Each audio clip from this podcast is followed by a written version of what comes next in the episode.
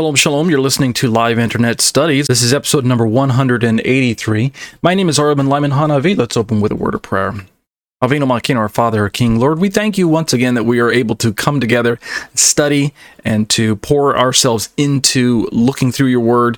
Lord, we know that um, this is the tool, this is the gift, this is the love letter that you've given to us so that we can be prepared, so that we can be equipped, so that we can be ambassadors, so that we can have a message to share with other people.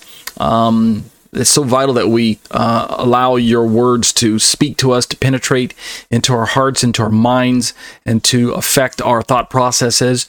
Um, indeed, it is your very words, your promises, your scriptures that are going to um, form the uh, bedrock and the foundation for um, allowing us to be uh, that um, witness uh, of who you are and what you've done.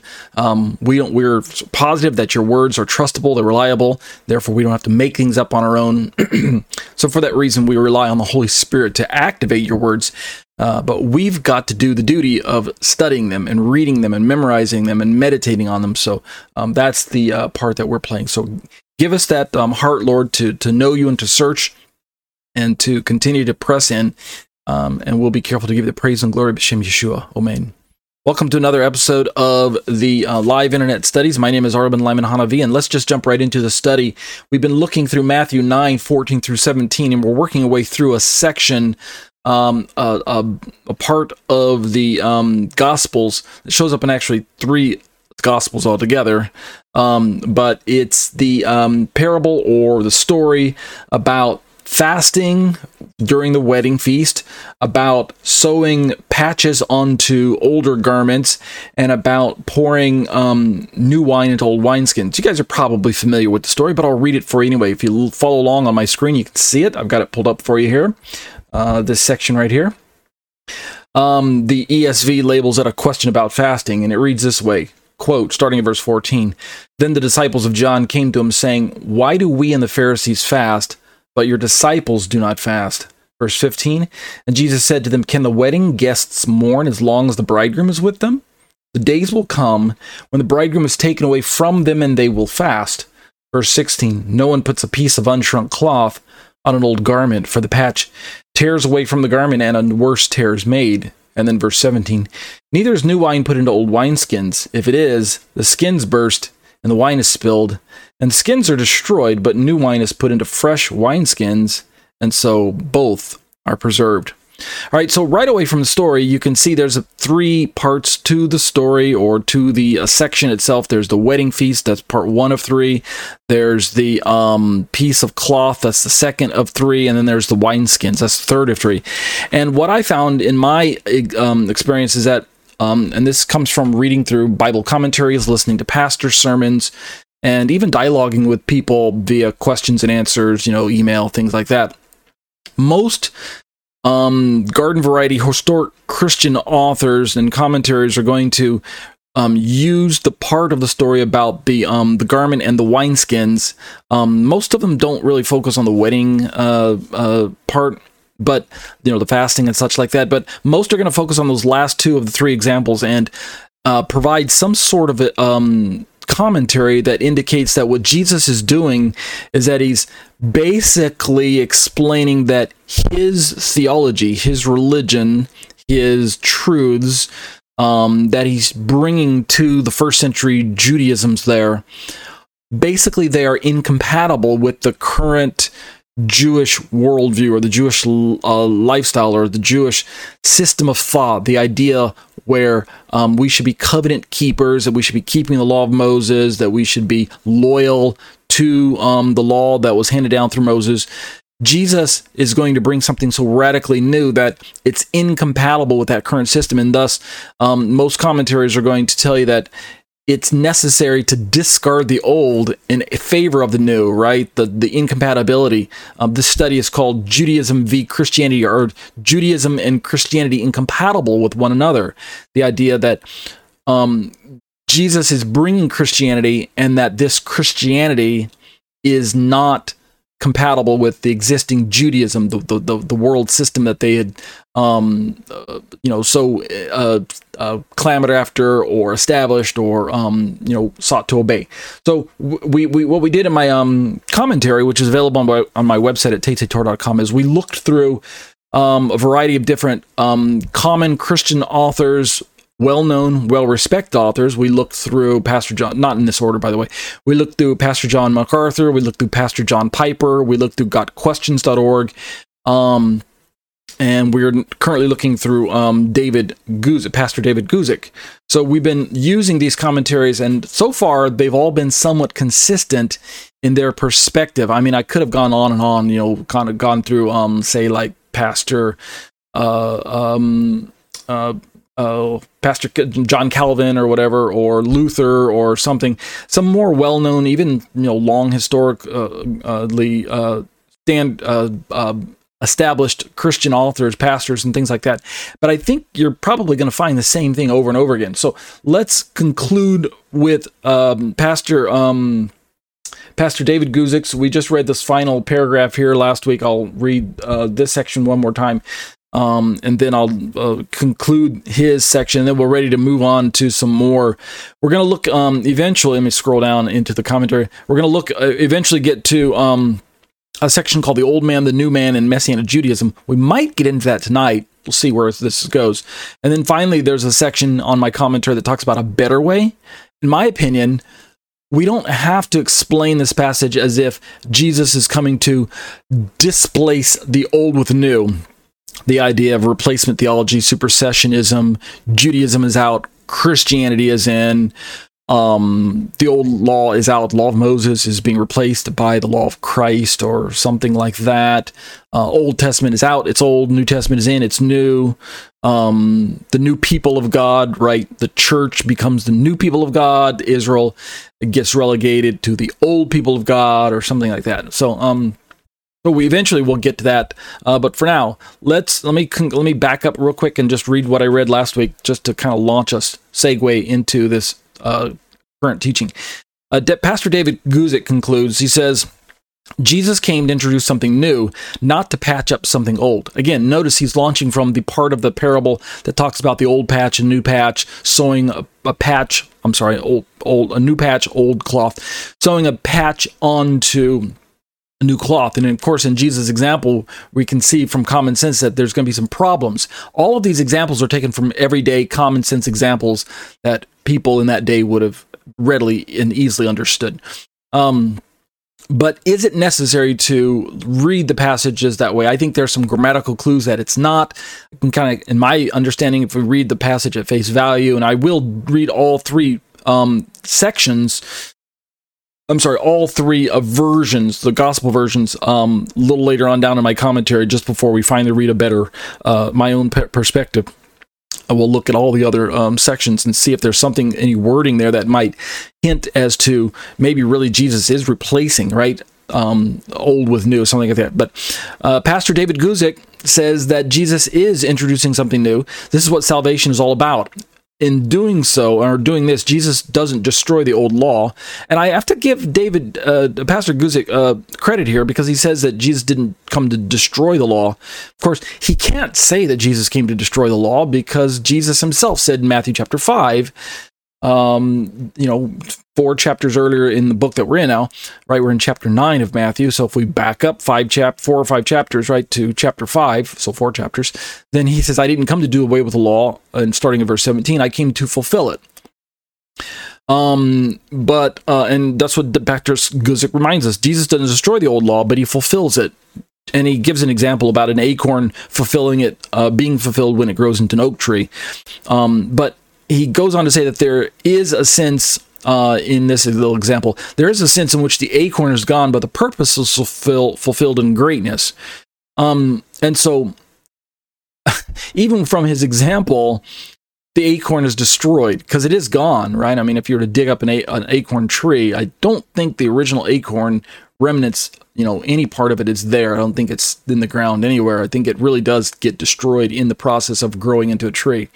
So if we were to follow Pastor Guzik's analogy carried over into what Jesus did with the law, then essentially, yeah, the, the, the remnants of law are gone. I mean, they they've been they played a purpose. They were disposable in that regard, right?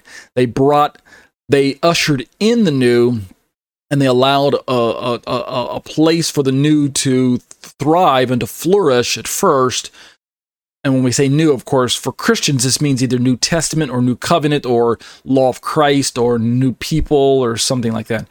New promises, uh, new expectations, uh, new um, requirements, new standards, even, right? But um, again, my challenge is does what Jesus brought to the table require the destruction of Judaism slash Jewish lifestyle or the Jewish mindset? You have to remember that biblical Judaism was rooted in the commandments that God laid down at Sinai and the development of the Holocaust and the and the um the policies that had developed later on through the prophets in the time periods of the Old Testament of the Tanakh up till the time of Yeshua. And so when Yeshua hit the scene, we already had an established religion known as Judaism or Judaisms, right? Uh, owing for the different types of denominational expressions of Judaism. And yet, if a person wanted to accept Messiah, Jesus as the Messiah, and embrace his teachings, was it necessary? This is the challenge. Was it necessary to throw out all of those old standards that one was already raised with as a Jewish person, as a religious Jew, or even a, a common Jew? So really we're asking the question not really is Judaism and Christianity are these two religions incompatible with one another even though that's the name of the study? My challenge really is is the Christian lifestyle and the Torah lifestyle incompatible with one another? Would Jesus endorse that question or that challenge? Of course you guys have been listening to my commentaries for, and my teachings long enough to know that I answer in the negative. No they are not incompatible with one another it's not necessary to leave Judaism behind as a Jew if you want to embrace Jesus. And the proof is right in the scriptures. All of the first disciples, all the first apostles, continue to live a Jewish lifestyle and follow after Messiah. Right? Paul's a good example, right? He didn't abandon Judaism despite what you read in Galatians chapter 1 his former lifestyles, former manner of life in Judaism, things like that. We could talk about that on a different day. But the point I'm trying to um, bring up and make is that according to the book of Acts, chapter 21, there were thousands of Jewish people, religious Jews, zealous Jews, and they were all zealous for the Torah, right? They were believers in Jesus and they were zealous for the Torah. This would be a problem if the current um, um, mindset fostered in Christianity, held in Christianity, that Judaism needs to go. If this is true, if pastor what of the what these fine men of God that we've been reading about, if, if what they're saying is is you know uh, entirely the most accurate way to look at these things. So let's continue looking. Uh, this is my final um, uh, analysis of Pastor Guzik. The final words that I had in my commentary. We'll just read those and then um, begin to draw um, this section to a close. Here's what I had to say. These are my own words. As was observed from the previous standard Christian sources already cited in this commentary, we notice Pastor David Guzik re- uh, interpreting Yeshua's parables as evidence of Christianity being incompatible with Judaism, and therefore needing to supersede Judaism. Again, we're challenging replacement theology. We're challenging supersessionism. We're not challenging the need to replace a life of sin with a life of righteousness. Don't misunderstand. When I go on record as saying that supersessionism and supersessionism and replacement theology and all of those theologies are really bad theologies, I think they're bad theologies. When I go on record as saying that, I am aware of the fact that the Bible teaches and implies and demonstrates uh, using various methods, parables, and and and uh, stories and things like that. The Bible indicates that once Jesus takes up residency inside of a person, inside of a man, that there is in fact a very radical change that takes place. Right? It's it's often described as a new birth. Right? Jesus told Nicodemus, "You must be born again. You must be born from above." Um, Paul likens it to life from the dead, right? A resurrection, as it were. And the the idea is that the old man, the old nature, and we're going to talk about this later on in my commentary, but the old man is needing to die. He has to pass on, and the new man must be brought to life. Of course, this is done by God's Spirit. It's not done by human effort. But the point I'm trying to make is that replacement theology doesn't stress the need for the salvation experience in the individual life. Sal- uh, supersessionism and replacement theology um, seem to highlight the idea that uh, Judaism is out, Christianity's in, lifestyle, we don't have to keep the law of Moses anymore. So mainly they focus on, in my experience, the idea that God's no longer dealing with Israel anymore, um, almost kind of like a dispensational perspective. But it's definitely this kind of um, perspective for Gentile Christians that you don't need to concern yourself with the law of Moses anymore. Don't worry about keeping kosher, keeping the festivals, keeping Sabbath, you know, um, doing all those religious, rigorous things. Um, you know, don't worry about all that. The New Testament is your new standard. You're led by the Spirit and therefore you're no longer under the law. You're free from all those um, restrictions, right? As if the law of Moses was too restrictive. Um, you don't have to try and keep it, right? Right? It's, a, it's this perfect standard that no one could keep anyway. A millstone around your neck. Um, you don't need all that now that you're being led by the Spirit, and so that's part of the message of replacement theology, supersessionism. So we don't need to confuse this study with Oh, but Ariel, and I get emails about this. Oh, but Ariel, yes, there's something radically new, new taking place. Yes, we're going to get to that in the next section down below with Old Man, New Man. All right, so let me keep reading through this section. All right, so um, once again, I say we must ask ourselves why would this need to be the case, right? Replacement of Christianity, of Judaism, Christianity. Why would this need to be the case with the coming of the Jewish Messiah? I mean, it's almost like a bait and switch. You have the Jewish people in the time period of the Tanakh, witnessing God speaking through the prophets over and over again, right? Major and minor prophets, and they're explaining that this Messiah, this this promised one is going to, you know, this king of Israel is going to come to Messiah and is going to to liberate them in a way that they can't really even fully grasp.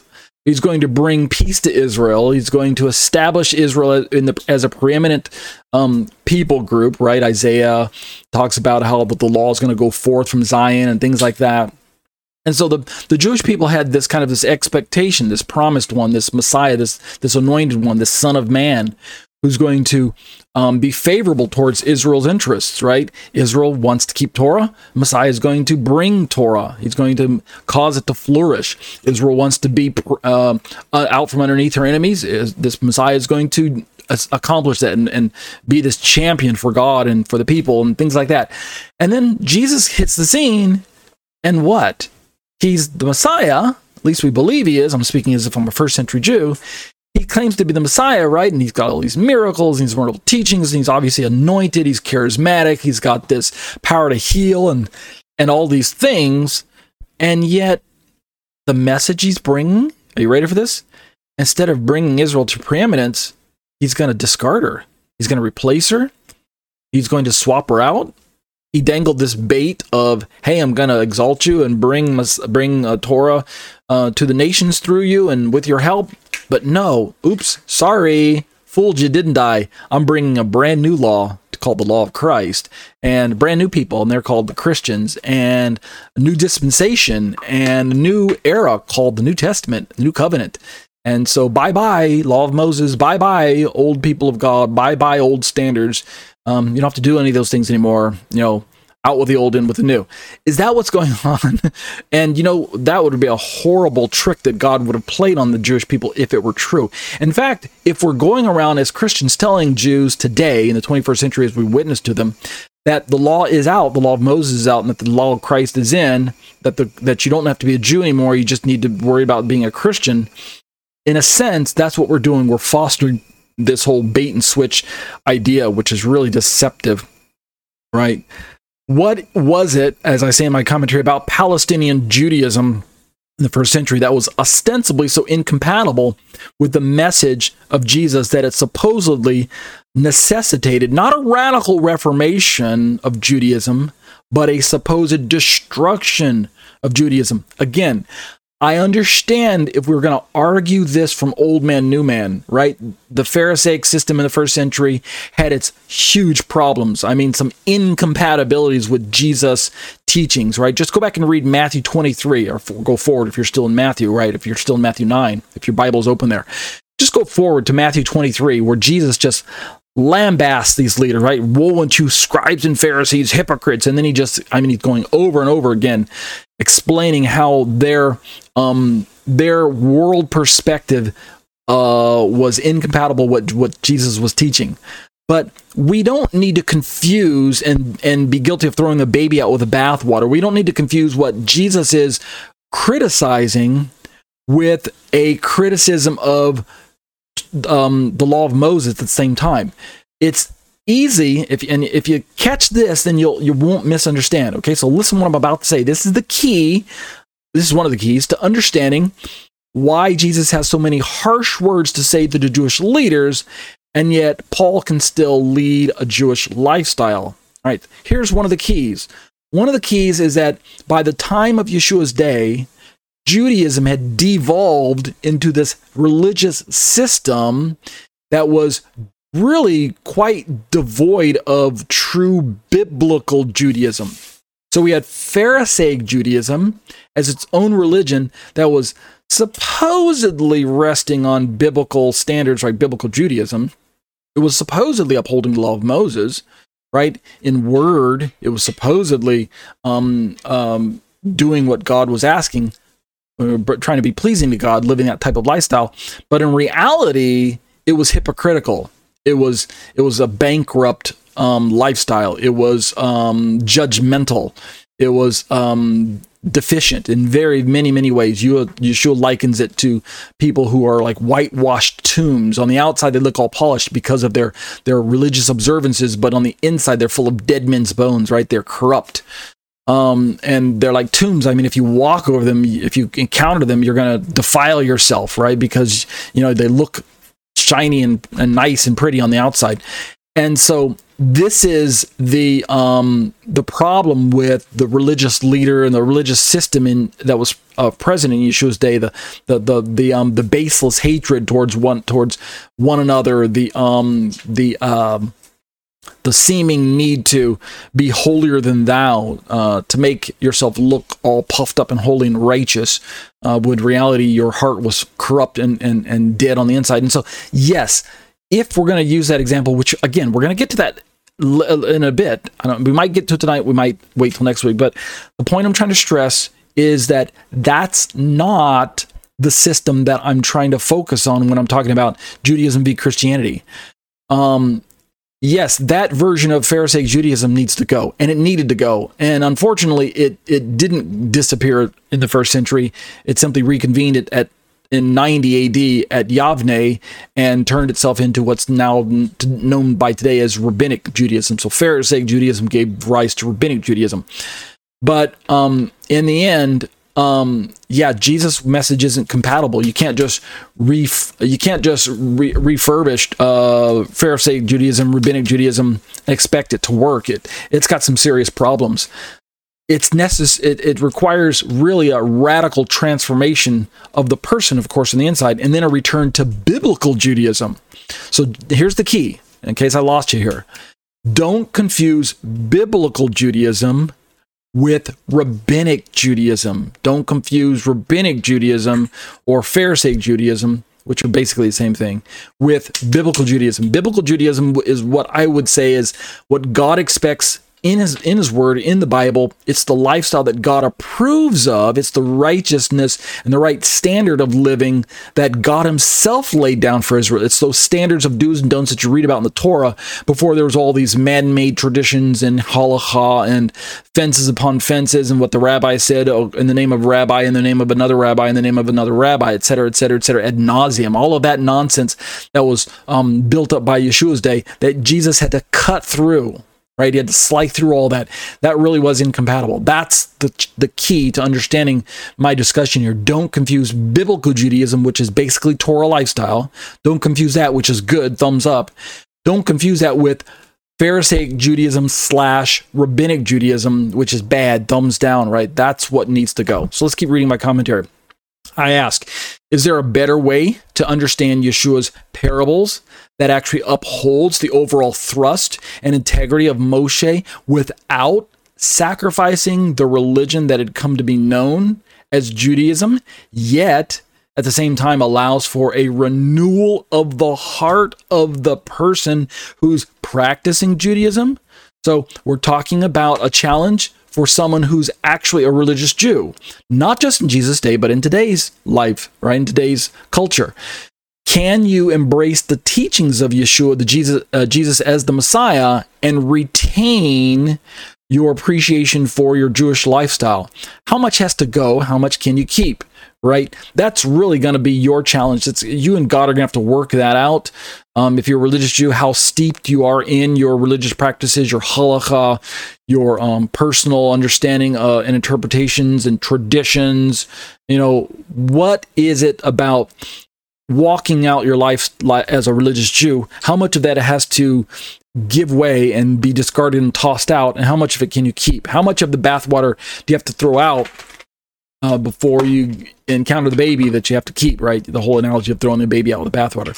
And I go to say, I go on to say, I think there is, right? I think there is a way to retain a Jewish lifestyle and affirm a belief in Jesus. In fact, again, they're not notwithstanding the multiple hundreds and thousands of Jewish people down through history who have come to embrace Jesus as Messiah and yet continue living their lives as religious Jews, not with counting those from history. We have the authority of Scripture. We have the examples in Scripture, right? Again, all the uh, first century apostles and disciples uh, continued living their lives as Jews if if they were living that lifestyle, even when they came to embrace Jesus as Messiah. Paul is the perfect example, right? He didn't abandon his Jewish lifestyle, things like that. And then we have all those thousands of Jews in um, Acts 21. So yes, I think there is a way to um, uh, live your life as a Jew. It's called Messianic Judaism for the most part. And I say I think it, it there there is, and I'll show it to you in my quotes from uh, David Stern and Tim Hegg below. But first, I say let's demonstrate what I intend to be a fair approval of the main gist of what the prevailing Christian sources are trying to convey in their interpretations, right?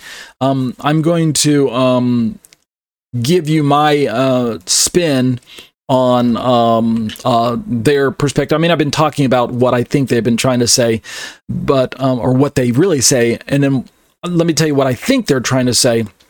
And I say it in this way: I say, uh, in other words, uh, in my own commentary, I say this: surely these sources are not 100% flawed. And again, when you're reading through um, resources, your your Christian commentaries and things like that, you got to take it with a grain of salt. Obviously, it's coming from men and their opinions, but on the same uh, by the same vein, they're trustable, reliable sources. They're trustable, reliable men and women of God. So we have to give them that benefit. We don't just um, toss things out because we agree with one perspective. I don't fully agree 100% with everyone I read. I mean, I think most people would have that same perspective. You read something and you're like, okay, 80% of it sounds good, but 20% of it, I have some questions, something like that. Well, the same thing is true with these authors that we just poured through. They're not all 100% flawed, and they're not so flawed so as to um, uh, facilitate tossing them out. In fact, quite the opposite. I picked the sources that I did in my example, so in my examples, so that I can demonstrate to you all sources that I find to be very, very reliable, trustable sources, and I recommend them, right? Pastor John MacArthur, Pastor David Guzik, Pastor John Piper, GotQuestions.org, just to name those four that I used in this study.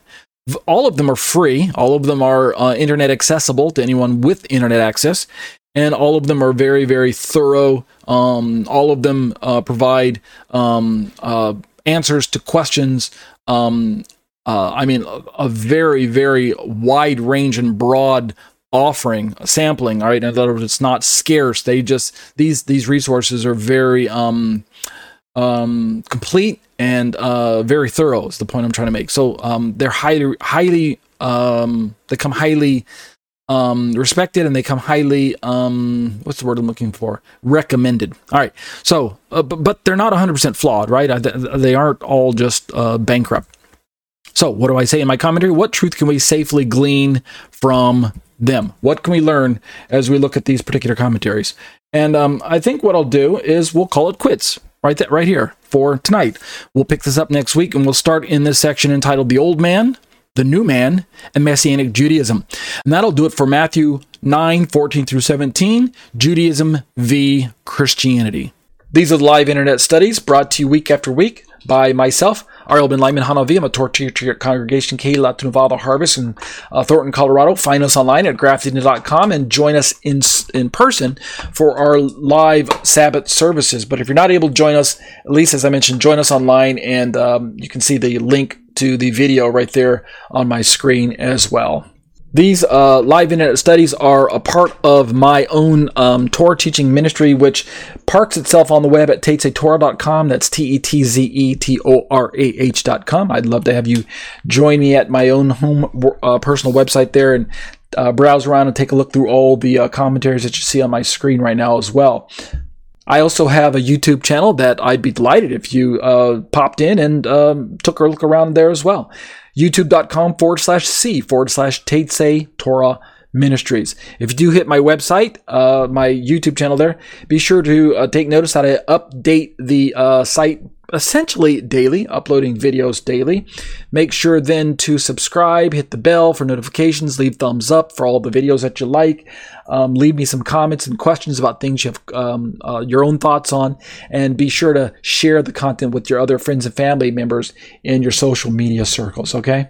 Just some brief important uh, details. If you'd like to join us for our live studies, be sure to get access to Skype somehow. If you're on my website right now, um, uh, during the live study and you click on that blue Skype link, it'll actually open up Skype in your browser and you can just join us right there. And we hope you can join us live because we engage in uh, live Q&A after the study is over, opening up the microphones and it's exclusively to the um, uh, live studies. Um, uh, that we uh, enjoy engage in that live study uh, Q&A. But if not, um, take one last moment to scroll to the very bottom of my website where you can see some Hebrew writing and the black section down there and uh, prayerfully consider partnering with me to take the Torah around the world uh, in this particular format. You can click on the little yellow donate button and um, bless me that way with your uh, financial gifts and contributions. And I'm so blessed to be able to be in a place where I can receive your generous gifts. Uh, thank you to all of those who have given in the past and are continuing to give. I'm so uh, thrilled to be on the receiving end of of your generosity. And as I always say, be blessed as you seek to be a blessing to others. Let's turn to exploring the Shema, discussions on the issues of Trinity, and continue to work through the verses that we had um, introduced uh, last week, we're revisiting the passages that we originally had listed in paper two in my study here, uh, available on my website. And um, as you can see on my screen, there's this t- table that uh, Carm put together entitled. It, originally, the table had all three persons of the Godhead Father, Son, Holy Spirit. I just snipped out the part that says Holy Spirit, like you can see on my screen. And the way we interact with the table very simple is that on the left hand column or pillar there is a label or a title or an attribute or a name or something like that an action like you can see on my screen and um, it corresponds with a passage or passages on the right side column or table um, that talks about where we find that. And of course, this isn't exhaustive. You can see there's only maybe a dozen here. But I mean, we could make this so much longer if we needed to. And I encourage you to do that on your own as you're reading and studying through the Bible. Be on the lookout for passages that um, that highlight an action or an attribute of God that then when you read another passage, suddenly that same action or attribute or something to that effect that verbiage is reminiscent and used to describe one of the other persons of God. This is how we can begin to realize that we're serving a very complex God who is tripersonal. He he he he reveals himself as in three persons, even though he's one God. And this is, of course, known in a mystery, right? It's it's a whole um, Mysterian theology. So the Holy Spirit is called God in Acts chapter five. We looked at that last week. So go back and listen to last week's uh, iPod, uh, iTunes, or um, watch the uh, the YouTube videos.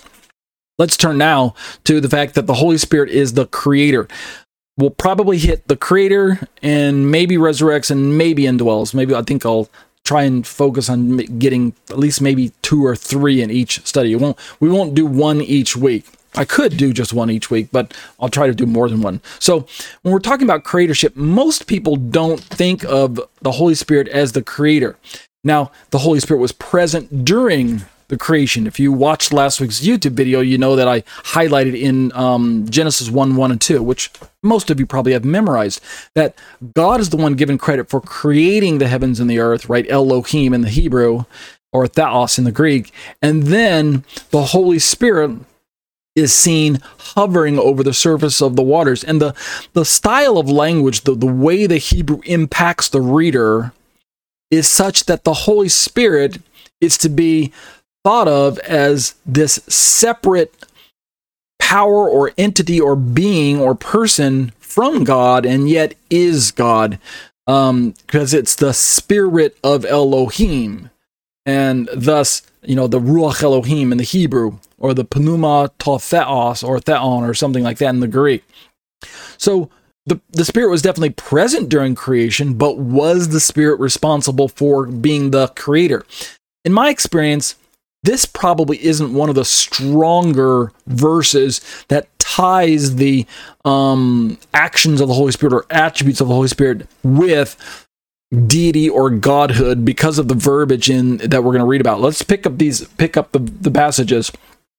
The first one was, was Job 33 4. So um, let's zoom in on the verse. Oops. Try that one again. There we go. Job 33, verse 4 reads this way The Spirit of God has made me, and the breath of the Almighty gives me life. And in this sense, if we just take this version of the Bible, this CSV, and we were to interpret the words at face value, it sounds like Job is giving creatorship to the Spirit, as if it was the Spirit of God who created him, turning that word made into um, into as if he created. In fact, if we were to look at the um, the Hebrew ruach el asita, I'm sorry, asat asatni, um, ruach el asatni, the Spirit has done this. He performed this action. The asa, the root word there, this third word right there. Um, the Spirit did this. The Spirit uh, is the one that made me, me, asat me. He made me. And the word asa is usually translated as something that's to be done or or performed in action. So at face value, it looks like this is what Job is saying. The Spirit has in fact made me. The Spirit um, created me. But he, in poetic fashion, he says, "And the breath of the Almighty gives me life." So we could almost say that is Job really saying that the Spirit created me because it's the Spirit that gives him life. Well, yes, it's God breathing his spirit into Job, right? Remember in the Genesis account, God breathes into Adam and he becomes a living creature, a living being. So we know that this is true, but it isn't the Spirit of God in the Genesis account that is prominent in the creation of man. It's more the Elohim, the God who is the creator, and then the um, Spirit of God is the one that gets breathed into the nostrils of this newly created man. So, is Job saying definitely that the Spirit of God created him? Well, in non-poetic fashion, if we were to turn this back into prose, uh, you know, just simple narrative, yeah, I suppose he is saying God, the Spirit of God created him, right? Using that Hebrew verb asa. But otherwise, this is more poet- poetry, and that's the way I interact with it. Um, you're welcome to disagree with me on this one. Uh, this isn't the one I'm going to follow my sword for. It's not like a hard, fast. This isn't one of the um what we might call a slam dunk passage for proof that the Spirit of God is the Creator. That's the point I'm trying to bring up. Um, but I think it's more poetry. I think, in other words, I think Job's just trying to illustrate demonstrate um, poetically.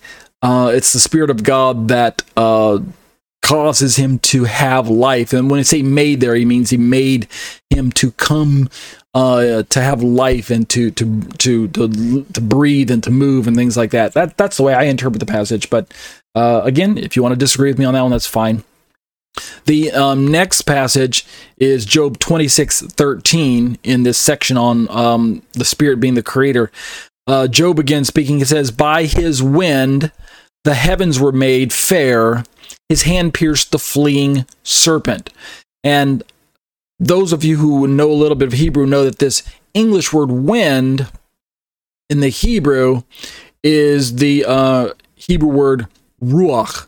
And so in verse 10 it says ruacho by his spirit. It's it's the um it's the genitive case indicating possessive by the spirit of him, the uh, the vav at the very end of the letter of the um, uh, Hebrew word right there, uh, with the o sound over it. Um, this indicates the the, the genitive, the, uh, the, the possessive, by his spirit or by the spirit of him. Ruach and ruach is the Hebrew word for spirit, but it's also the Hebrew word for wind or breath. So going back over in the English, we could translate this a few different ways. We could say by his spirit the heavens were made fair because say by his breath the heavens were made fair. And again look at this word made in the english made right? We already looked at in the, in the previous verse how that it's the word asa and has to do with has to um it, it conjures up the idea of making or doing something some action a very basic action word in the hebrew. But this time um it's a different verb. This word um shifra in the uh, the hebrew here uh it it doesn't have to indicate making. In fact, let's look at some parallel renderings of this uh, verse, and we'll begin to see that there are different ways to interpret. This isn't really made. Is made. It says made fair. The heavens were made fair. The shamayim were um uh, is the subject of the shifra. Um, let's take a look at some different uh, translations, and you'll be able to begin to see this. So these are all um, uh, different translations. Let me blow that up a little bit. There we go. Of Job twenty six thirteen. Um, we have the um, see. All right, try that again. There we go. We have the NIV. Uh, By his breath the skies became fair, his hand piercing the gliding serpent. Notice became. It doesn't say made. They became fair the New Living Translation. His spirit made the heavens beautiful. So we have the verb as made here, and the heavens are still the um the the the ones receiving the action of the verb. The ESV we already read. By his wind the heavens were made fair. The Berean Study Bible.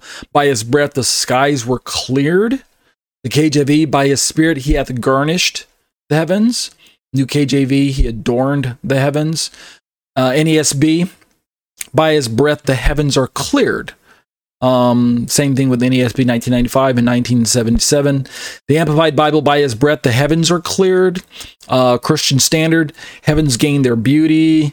Uh, we can keep kind of scrolling down, and we can get the the sense now that there are many different verb words that we could use for this word, the original word um, shifra that we saw, um, to describe the action taking place. It, it, in other words, the point I'm trying to emphasize is that it's not the generic asa word that we would normally find if we're talking about someone doing something, right? Performing a basic action we find a bunch of different words uh, supplied to help us understand what's going what's taking place in the hebrew. Indeed um, let's just jump back over to uh, that verse. I'll click on the um, the hebrew shifra and you can see here um, right here at strong's number uh, 8235 and it's um, shifra. It's a noun feminine. The root is um, uh, shifra is fairness or clearness of sky. I say noun here um, because we're talking about God doing something to us to the heavens or making them into a certain way.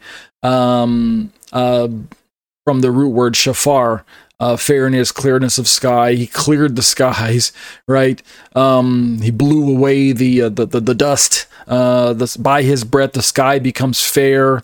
Um, becomes right. So um, the whole point in bringing up this particular uh, uh, verse or verb is to show that this isn't really again a strong verse that shows that it's the spirit creating anything right? It's not really even a creation worded passage at least it's not in my opinion. It's more just a description. Again it's poetic but it's a description of God's spirit beautifying things. He he made things look very lovely. Uh, he cleaned up the sky. I mean, it was it was um uh, let's say go back and look at the verse uh, second here. Um, by his when the heavens were made fair, his hand piercing the fling serpent. I mean, the fling serpent. What what what event is he even talking about? Is this a creation account? Doesn't seem like it. So this doesn't have to be really interpreted as a creation verse. In my opinion, uh, like I said, we, we, it could if you wanted to, if we wanted to, to continue to really go down that road. But otherwise, um, this this word shifra isn't even really a verb. Um, it's a noun. Um, uh, and so I mean, but it sounds like a verb. It's it or it seems like playing the part of a verb, right? The winds were made fair; they became fair. So, um, again, take it for what you will. If you want to call this a, a creation passage, I'm fine with that. Um, but again, it's not a hard sell to me, and it's not um a slam dunk passage. Um, at least that's not the way I interpret it. So, but there are other passages. There are other passages. Um, we don't have to. We don't have to say, "Well, wow, gosh, we we we bombed on that one, right? That was a that was a bomb. That was a um, fail, right? Um, guess the Holy Spirit isn't the creator after all. Uh, but that doesn't mean that he doesn't have other attributes and he doesn't perform other actions that are um, consistent with or equal with uh, things that God can do. So let's look at them. Um, the next one is that God, the Spirit, resurrects, and we'll see this in Romans 8 11. So let's look at uh, the book of Romans and um, examine it. And this is going to be a passage that we're probably going to spend a lot more time on. So in Romans 8, this is a wonderful chapter, spirit chapter.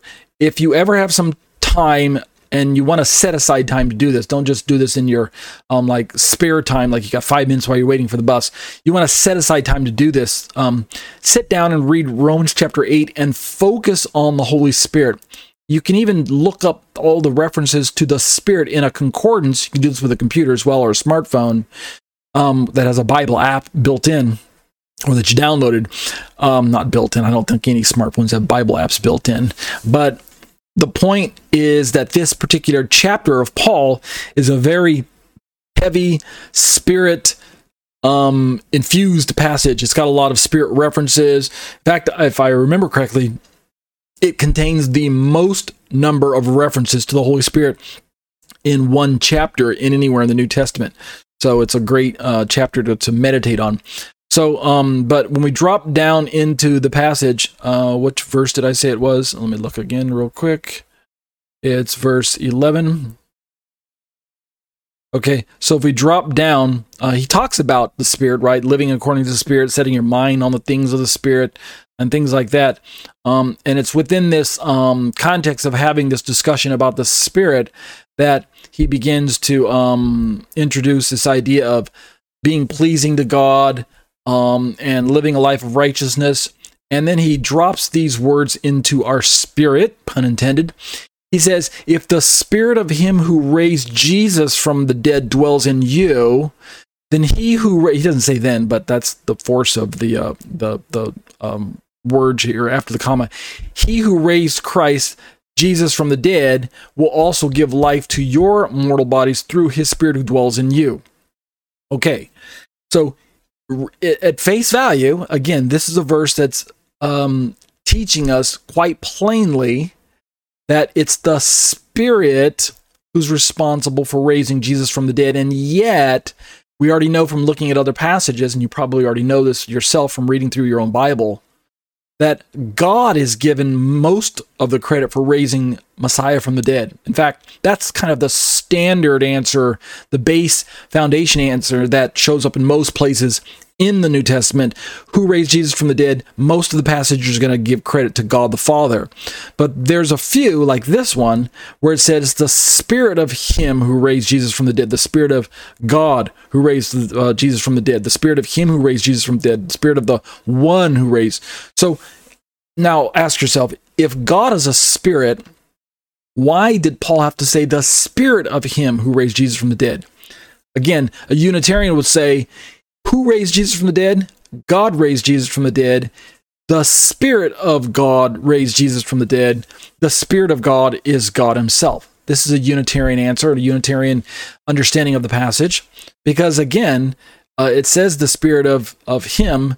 Uh, he's the one. In fact, later on, um, Paul's going to say, um, "All who are led by the Spirit of God are sons of God." And are we talking the Holy Spirit? Are we talking God Himself? The answer is yes and yes. Um, the Spirit bears witness our spirit that we are children of God. The Spirit bears witness our spirit that we're children of God. Notice that this language is all triadic, right? Paul, in my opinion, it is, but the Unitarian would say no. But um, Paul relies on the word God quite heavily, right? The Greek word is theos. But notice in 15, without getting straying too far from what we're looking at as far as Holy Spirit being the one who resurrects, it's the Spirit who causes us to cry, Abba, Father, right? It's the Spirit of God the Father. So, um, but the Holy Spirit, go back up to verse 13, I'm sorry, verse 11 here. The Spirit of Him who raised Jesus from the dead. If this Spirit dwells in you, obviously we are talking about the Holy Spirit. But the question and the challenge to both Unitarians and Trinitarians, right, is it necessary to interpret Paul's phrase, the spirit of him who raised Jesus from the dead, as a separate person instead of just being really the one person of God? And my answer is a little bit more nuanced than you might think. The Bible gives us the picture of God as a spirit, and at the same time, God being able to send his spirit to perform activities and actions on his behalf as the Spirit, like in Genesis 1 1 and 2. God creates the heavens and the earth, and then the Spirit of God hovers over the surface of the waters.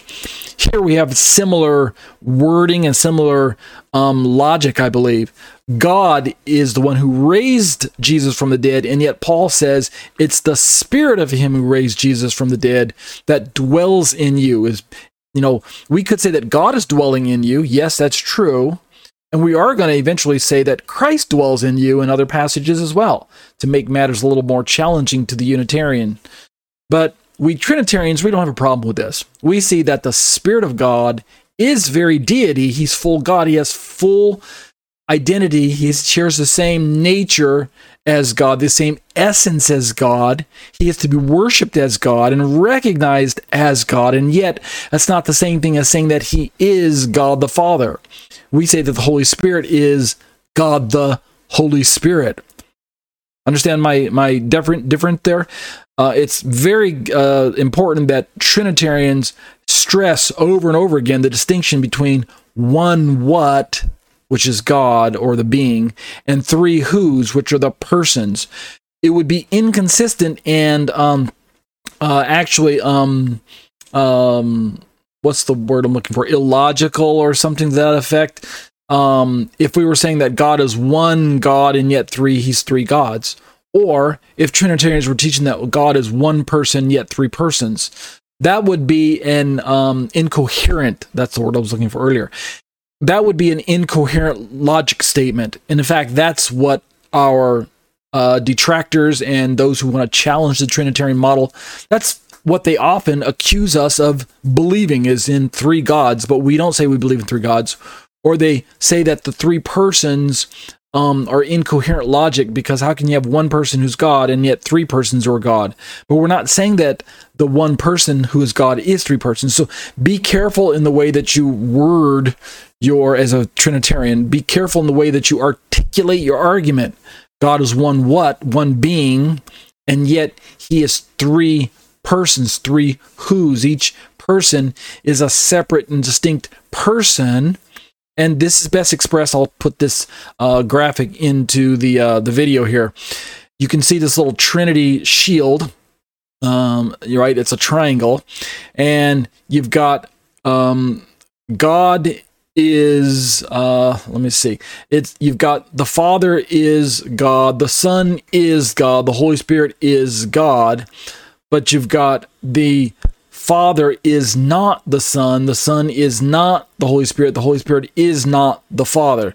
So it's a play and a dance and a harmony between the ises and the is nots. That's where we have the idea of one what and three who's. And that's how we keep our logic coherent and consistent and um, uh, compatible with what the Bible is actually teaching teaches us here. And uh, again, this is one of those uh, verses where we're going to be seeing this.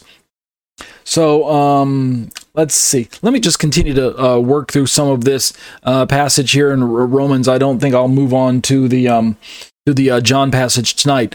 Uh, we'll keep it a little short. So then, brothers, we are debtors not to the flesh, uh, uh, but so then, brothers, we are debtors not to the flesh to live according to the flesh. And then verse 13, for if you live according to the flesh, you will die. But if the spirit, but if by the spirit you put to death, death the deeds of the body, you will live. For all who are led by the spirit of God are sons of God. Um, you didn't receive the spirit of slavery to fall back in fear. You've received the spirit of adoption as sons, by whom we cry, "Abba, Father." Notice the language that Paul uses throughout these um, throughout this section is best understood as being possible that God is sending some aspect or someone. Some people are going to say something into the life of believers. This is where Unitarians would say, well, see, this makes sense if you're talking about the Holy Spirit as a gift or an attribute that God bestows upon his children. Doesn't have to be a person that comes to live inside of us.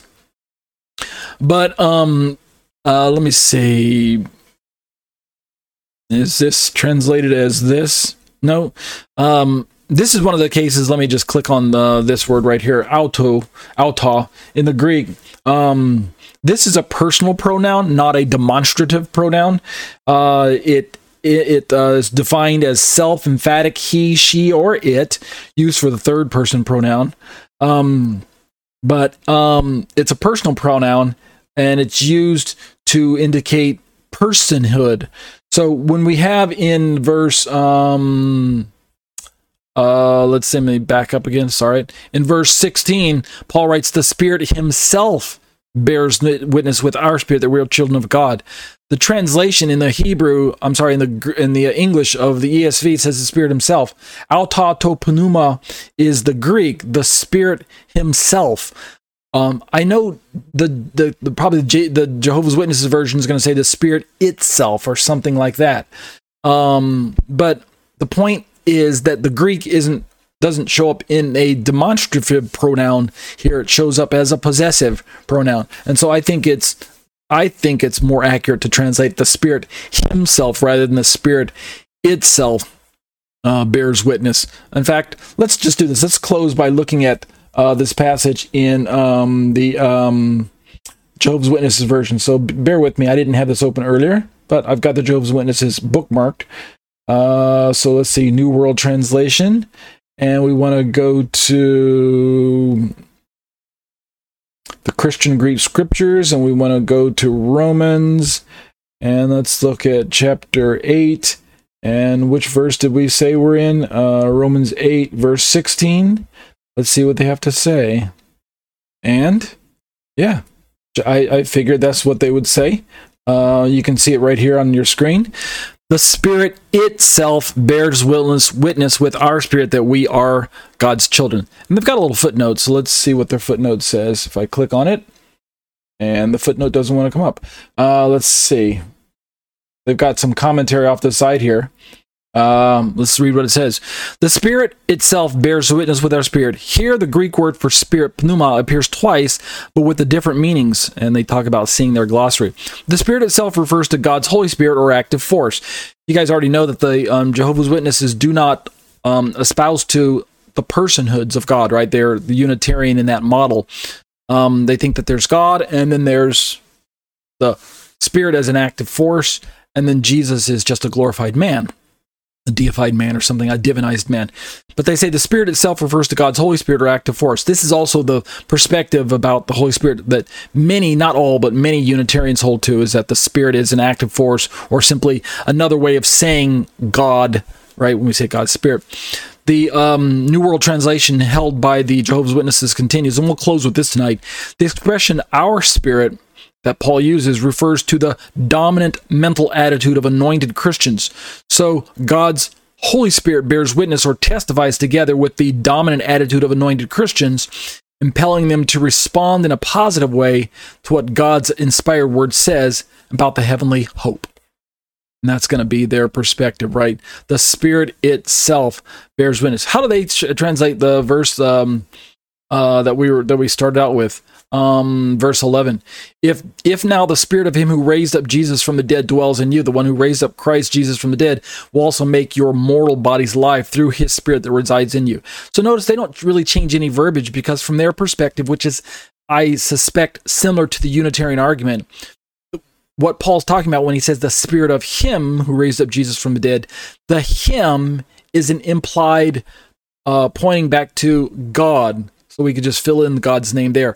If now the Spirit of God who raised up Jesus from the dead dwells in you, and again in the in the Unitarian model as well as this particular New World Translation, which is the Jehovah's Witnesses model, the Spirit is not a third person of the Trinity.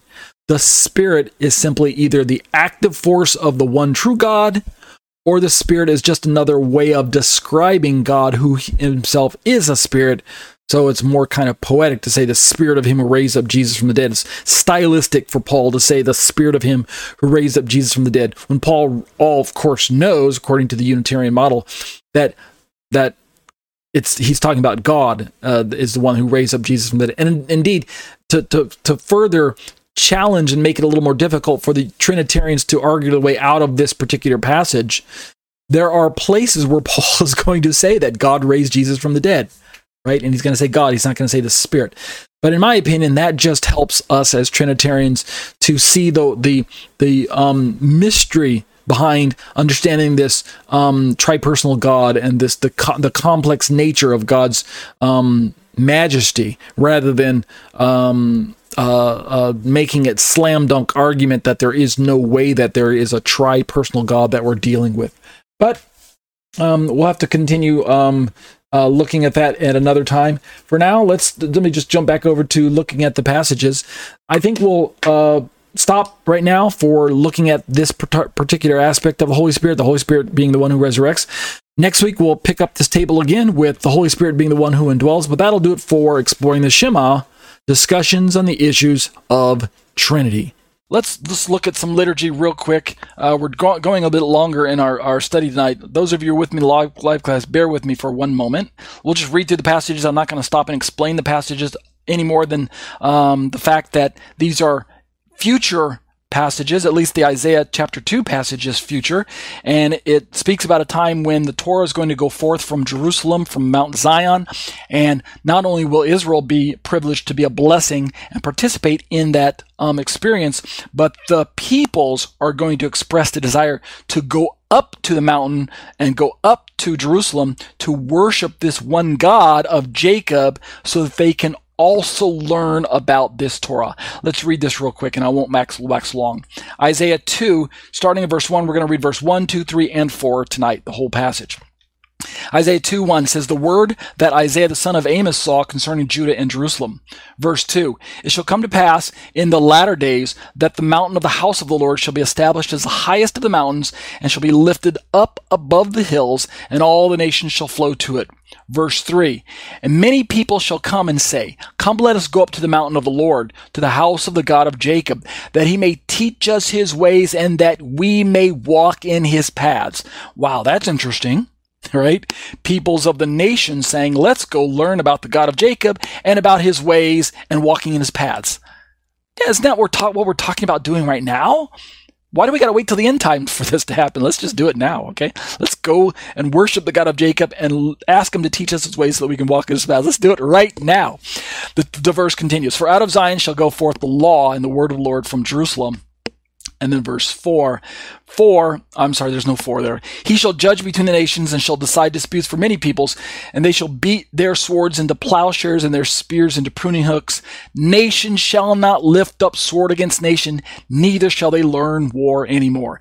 We know this is a future passage because currently in a dozen places around the world men are learning and practicing war. Yeah that's right. Still going on all right, let's go back up and read the Hebrew real quick, starting over on that side of the page. The Hebrew says, Hadavar asher chazal Yeshayahu ben Amoz al Yehuda vi Yerushalayim. Verse 2. והיה באחרית הימים, נכון יהיה הר בית אדוני בראש ההרים, ונישא מגבעות, ונהרו אליו כל הגויים. Verse 3 והלכו עמים רבים, ואמרו לכו ונעלה אל הר אדוני אל בית אלוהי יעקב, ויורנו מדרכיו, ונלכה באורחותיו, כי מציון תצא תורה ודבר אדוני מירושלים. And verse 4, ושפט בין הגויים וההוכיח, והוכיח לעמים רבים,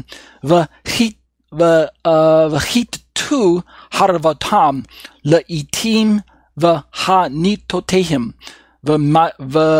I'm sorry, למזמרות לא יישא גוי אל גוי, חרב לא ילמדו עוד מלחמה. And that'll do it for the Hebrew liturgy for tonight. Let's turn real quick to the book of Galatians, chapter 2, and read these passages as well for part of our liturgy from the uh, Hebrew. Uh, starting in verse, um, starting in verse 15, right here of Galatians chapter 2, Paul says, We ourselves are Jews by birth and not Gentile sinners. Verse 16, Yet we know that a person is not justified by works of the law, but through faith in Jesus Christ. So we also have believed in Christ Jesus in order to be justified by faith in Christ and not by works of the law, because by the works of the law no one will be justified. Verse 17. But if in our endeavor to be justified in Christ, we too were found to be sinners, is Christ then a servant of sin? Certainly not. Verse 18. For if I rebuild what I tore down, I prove myself to be a transgressor. Verse 19. For through the law I died to the law so that I might live to God.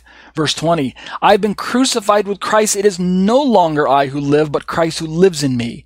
And the life I now live in the flesh, I live by faith in the Son of God who loved me and gave himself for me. Verse 21, I do not nullify the grace of God, for if righteousness were through the law, then Christ died for no purpose. Powerful verses. I wish I could go back and exegete it, but wait a minute, I already did. Go and watch my commentary series or read my commentary on exegeting Galatians available at my website at tatesator.com, and you can understand where I think Paul's going with those particular passages. Let's go back and read the Greek, real quick, starting right there. The Greek says, Hemes fuse judaioi kai uk ex ethnon hamartaloi. Verse 16, Edatis de hatiu dekaiutai, anthropos ex ergo namu, in media pistios Christu Jesu, kai hemes eis Christon Iuson, epistusimen hina dekauthomen ek pistios Christu, kai uk ex ergo namu, hati ex ergo namu, u dekauthesatai passasarx. Verse 17, e de zeduntis de uh, dikaiothenai in Christo eurethamen kai autoi hamartoloi ara Christos hamartias de diakonos me genoita. Verse 18. Egar ha katalusa tau tapalin okadamo para para batain hiautan sunastano. Verse 19. Ego gardia namu namo apethanon hina theo zeso verse 20. Christo sunastauromai zo de ukete ego ze de en emoi Christos ha de nunzo in sarki in pistezo to tu huio tu theutu apa I'm sorry, agape santas me kai parodontas hauton huper emu. And the final pasuk, verse 21, uk atheto tain karantu theu, e gardianamu dikaiosune ara Christos dorean apethanin. And that'll do it for the liturgy for tonight. Let's turn real quick to the uh, short little video. We'll watch the video, and then after the video's over, we'll simply close in prayer, okay? You ready? Here we go.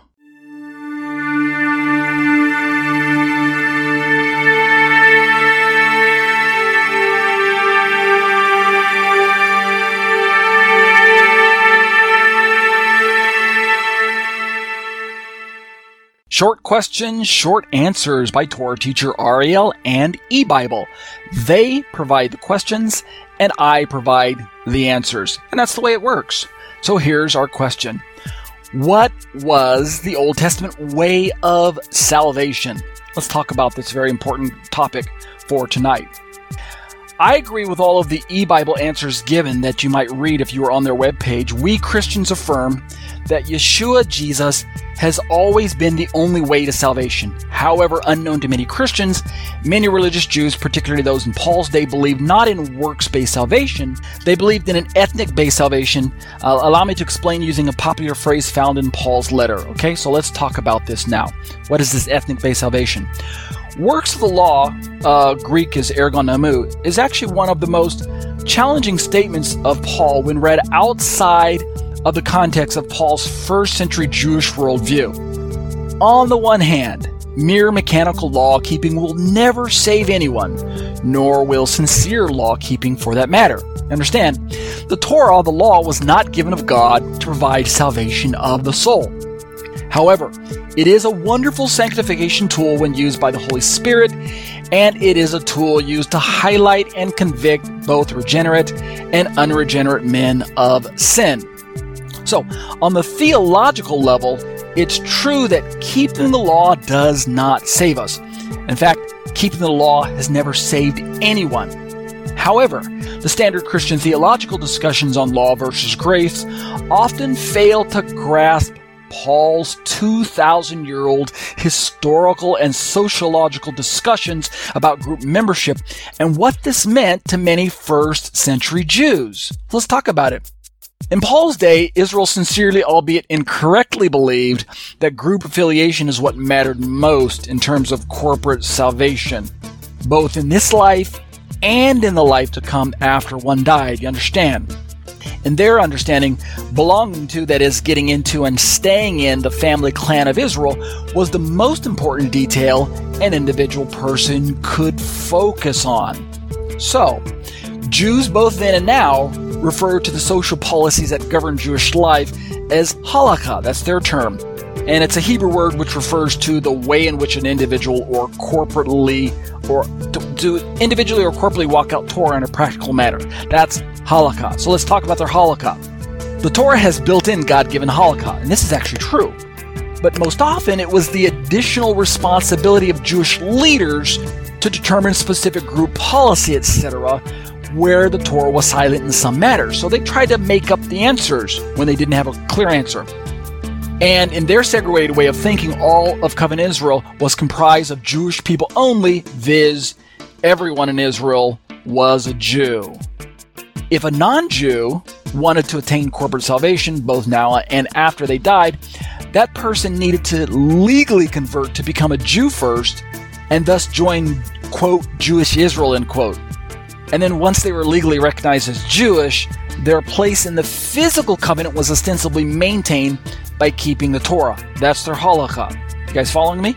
This quote group membership imposed Torah observance end quote concept is actually termed covenantal nomism.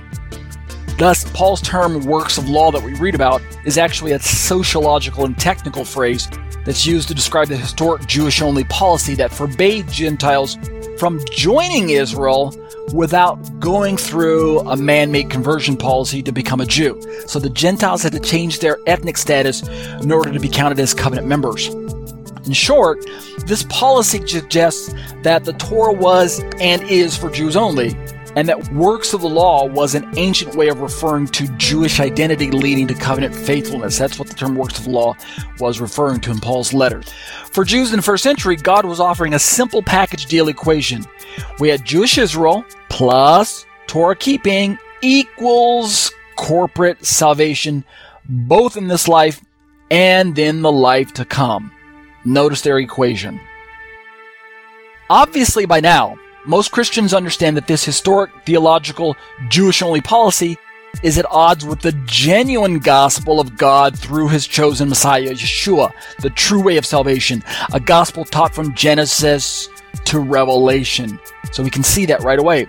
Using this more historically accurate way of interpreting Paul's writings in the New Testament, however, we understand Paul to be opposing this first century inaccurate theological policy by saying to both Jews and Gentiles, listen up. No one gets into Israel that is, is saved merely by being or becoming Jewish. and then stays in Israel by keeping the Torah. That's really the message that Paul's trying to cut across. Now, how do we know this to be the proper interpretation of Paul's writings? If we study the New Testament as an historical document alongside the other extant writings that have survived from the first century Judaisms, i.e., the rabbinic commentaries, the Talmud, etc., as well as corroborate the theology of the Old Testament scriptures in proper context, right? If we do that together, then we begin to get a more accurate picture of the pattern of theology of the first century Jewish people. And what we discover is that the Jewish concept of individual slash group salvation cannot be easily caricatured by the simplistic quote merit theology end quote the way historic Christianity has traditionally characterized Jewish devotion to Torah. Check out my podcasts, which are available on iTunes. You can search for me in the store under the search term Ariel Hanavi.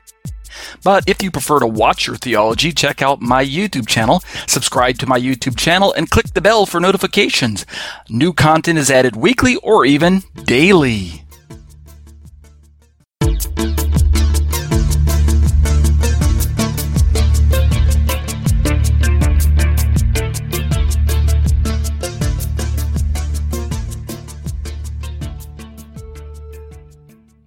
And that'll do it for the video. Let's dismiss in prayer. Abba, I bless your name and thank you for the study. I thank you for the students and I thank you for the opportunity to share my thoughts with uh, those who out there are following along with these studies. Continue to um, raise us up, Lord, and protect us and bless us and make us a, um, witnesses for your word and for your great name. And uh, continue to carry us along by your spirit. And we'll be careful to give the praise and the glory of Hashem Yeshua. Amen.